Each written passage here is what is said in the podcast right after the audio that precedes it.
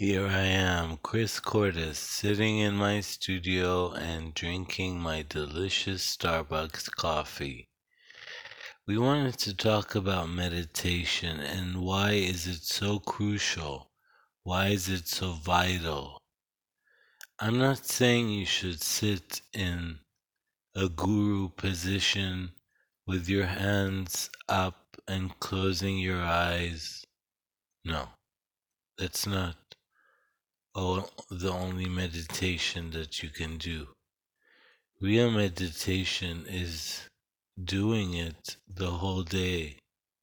So, for example, by doing it the whole day, go to a park, sit on a bench, watch the birds, watch the trees, look at the different kind of lights. Inhale, exhale, be conscious of your breath.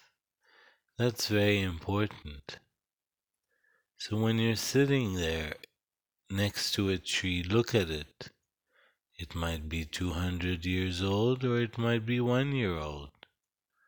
So observe things. Be conscious. Take deep breaths in and out. And be conscious of those breaths. So if you find birds chirping, singing, try to find them, look at them. And when you do, you can say, ah, that's nice. Enjoy the garden. Look at the different types of flowers that they have, and look at the sun shining down on them, how luminous they are. This is beautiful. This is nature. And when you're more in contact with nature, you're in more contact with your higher self. Your inner wisdom guides you. So when you look at all the different kinds of plants, you can have those big leaf plants that you find in exotic countries or islands. You can find them in some gardens. So this is what I mean by taking time for yourself, just to observe, just to be. Just to meditate without closing your eyes.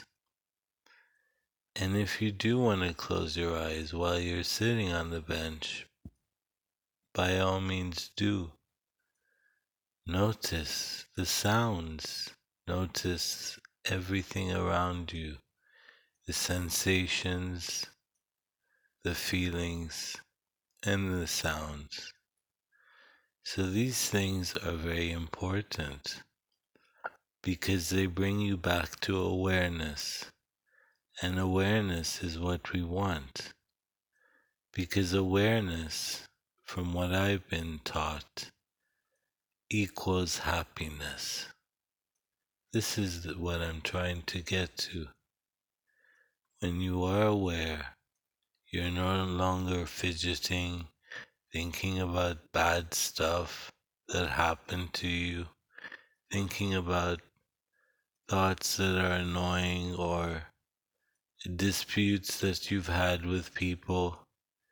This will all go when you're in the present moment.